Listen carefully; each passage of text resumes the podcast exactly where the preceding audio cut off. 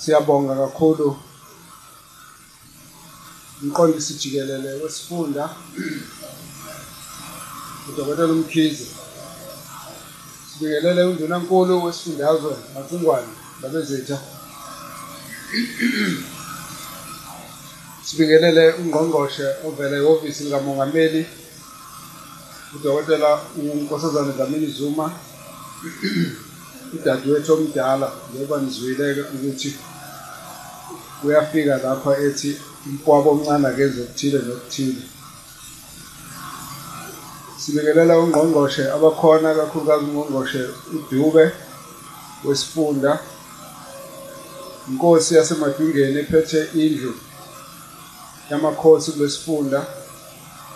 Omeya bonke abakhona. Amakhansela akhona phakathi kwethu namalungu epalamente Mrs. Ms. Thomas, the UN resident coordinator who's with us.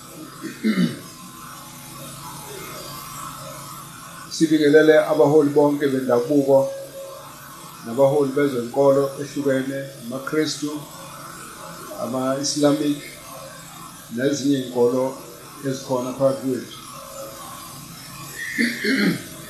Sibingelele yonke imindeni ephakathi kwethu esihlanganisile ngobuhlungu ngokushiwa izihlobo zayo naleyo elahlekelwe zimpahla zayo ngendlela ezihlukene. Sibikelele nomphakathi wonke igama laJesu Kristu amen. Siyafisa ukubonga ithuba lokuvela phakathi kwethu nathi sozwakalisa amazwi okudabuka nenduduzo kuyo yonke imindeni ethintekile ngenxa yokukhahlanyezwa lezi zikhukhula ezenzekile kule phasi kule mpelasonto ephasile. Ngokwendlela okwenzeke ngayo lenhlekelele igcine ihambe nemphefumulo elingathiselwa ngaphezu kwamashumi ayisishiyagalombili nesikhombisa 87 kuma-provinsi amathathu athintekile. Mpumalanga koloni i-free state nakwazulu natal ilapho la kube khona imvula kakhulu ngale mpelasonto yami ephasile. Kwagcina-ke kunezikhukhula ezilimaze iy'ndawo eziningi. Lezi zikhukhula-ke zilimaze abantu abaningi zashiya abaningi belimele abanye bengenazo izindlu bengenayo impahla bengenakho ukudla. Namhlanje i-south africa yonke izwe. Lizilile lizilela ukulahlekelwa kwemiphefumulo engango-71 ukwazulu natal ishumi nane e-eastern cape umbili e-free state. Uma sibala kwazulu natal sihlanganisa nalabo abawu-ishumi nantathu abalimale phansi kwesonto i-pentecostal holiness church. Engodini ngasempangeni ngasedlangweni yalimaza nabantu abaningi kuyo. Abaningi babo esigcine sibafihla ngesonto eliphelile. Lezi gigaba zonke zilimaze kakhulu impahla zalimaza kakhulu ingqalasizinda zalimaza kakhulu nezakhiwo zezempilo nezezikole imigwaqo ololiwe amabhlorho kakhulukazi kule ndawo yasekwazulu natal neyase-eastern cape.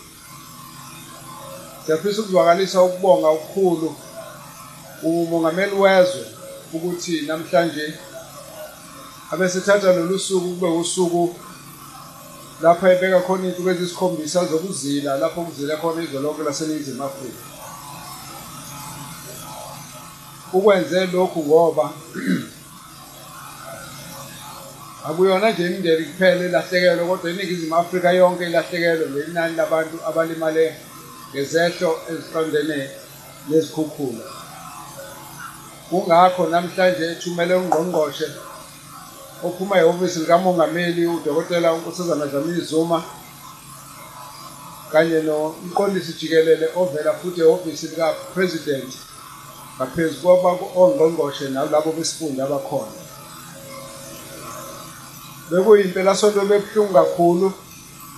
Iyohlala njalo isizwisa ubuhlungu uma siyicabanga ngoba izwe lonke ilahlekelwe amalunga omphakathi kanti nemindeni ilahlekelwa abantu ebathembe kakhulu ebathandayo. Osekunezingane phakathi kanye nezingane futhi ezilahlekelwe imindeni yazo. Abaningi kwenzeke phambi kwamehlo abo bengenamandla ukuthi yini abangayenza ukubaphephisa. Noma kwaZulu Natal kuyiyona ethinteke kakhulu ne-Eastern Cape kodwa nalapho kwaZulu Natal zikhona izifundazwe ezimbadlwana ezithintekile kodwa lenhlekelelo ikhahlameze kakhulu lapha indawo yaseThekwini. Siyafisa futhi kumbonga umongameli wezwe ukuthi emsebenzini wakhe oxake axekeke kuwo kakhulu. Uthe kade semhlanganweni we-African Union e-Egypt eGibhithe. Kuthe mayezwa lo monakalo wenzekile wangabe salala wabuya nje waqonda weza lapho wazongena endaweni yaseThekwini ezobona bonke laba abathintekile ezobaduduza ezokhalisana nabo. Ebesikhona sibonile yongena emaxhaphozini phakathi emfuleni imlazi nakwey'ndaweni ey'hlukene lapho abantu bebexakeke khona bethi izama ungamele uzobona lapho la sikhona. Njengoba-ke esenze wathinteka wakhombisa ubuntu nothando nozwelo nokusekela yonke imindeni ngokuthi athi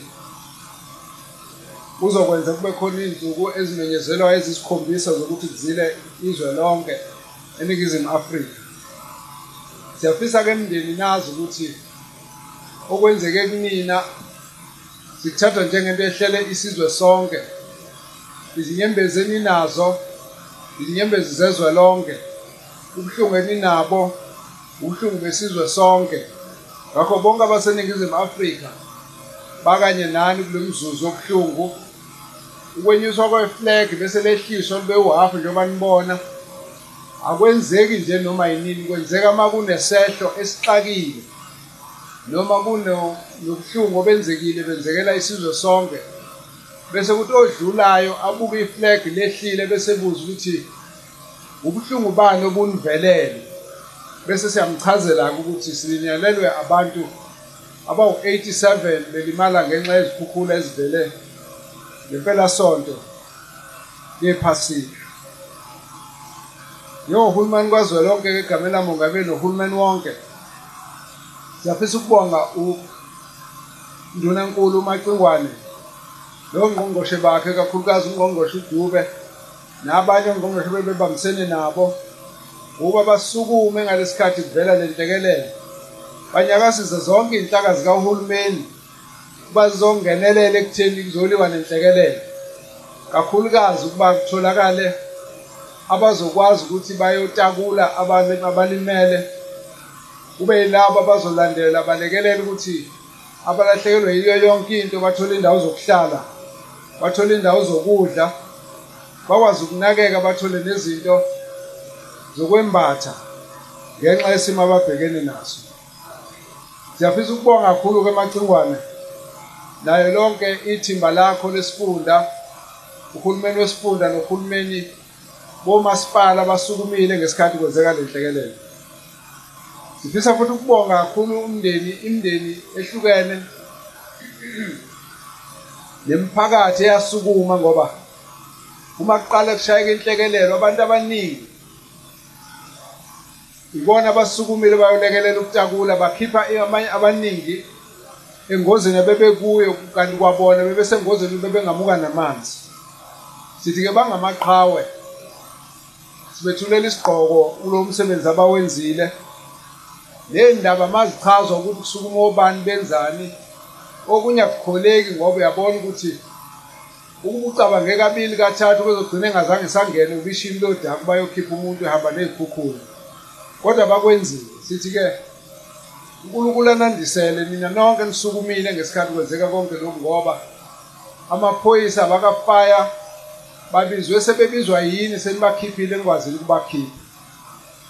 Sifisa futhi nokuzwakalisa ukubonga kulabo bey'nhlangano ezingaphandle kahulumeni non-governmental organizations abaphume ngobuningi babo bazolekelela babaxhumane babambisane nohulumeni ey'ndaweni ey'ningi lapho bekhona ingxaki khona.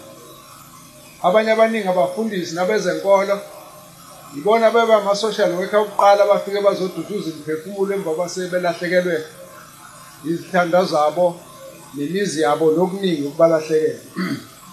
Sithi-ke nakini nonke enikwenzile nibohlale njalo nikwenza ngoba ikona okusenza sehluke njengabaseningizimu afrika abazi ukuthi siyisizwe esiwumndeni esithandanayo esisukumayo uma kukhona sey'nhlungwini sikwazi ukududuzana sibambisane.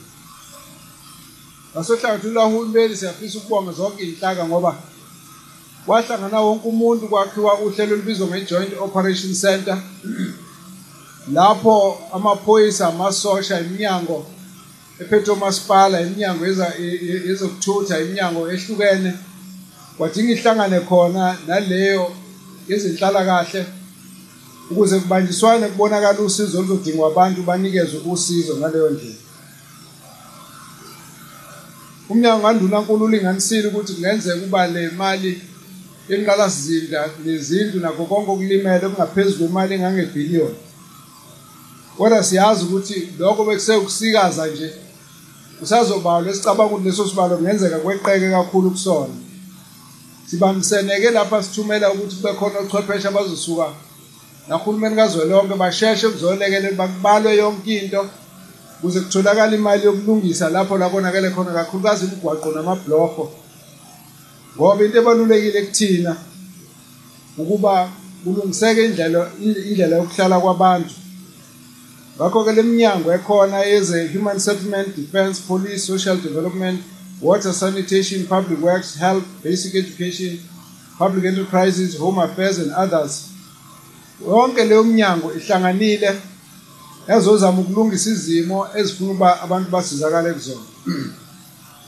Okubaluleke kakhulu kuthina ukuthi abantu bakwazi ukubuyela emakhaya ususwe ukungcola nenkunkuma ephakathi kwemigwaqo nendawo lapho kuhanjwa khona ukuze kuhambeke ngemoto abantu banyakwazi ukufinyelela ey'ndaweni ezihlukene ey'koleni kakhulukazi e-eastern cape kunendawo lapho iy'kole zingavuliwe khona ngenxa yalesimo kube khona imfula esagcwele kube khona amabhlokho amaningi aphukile.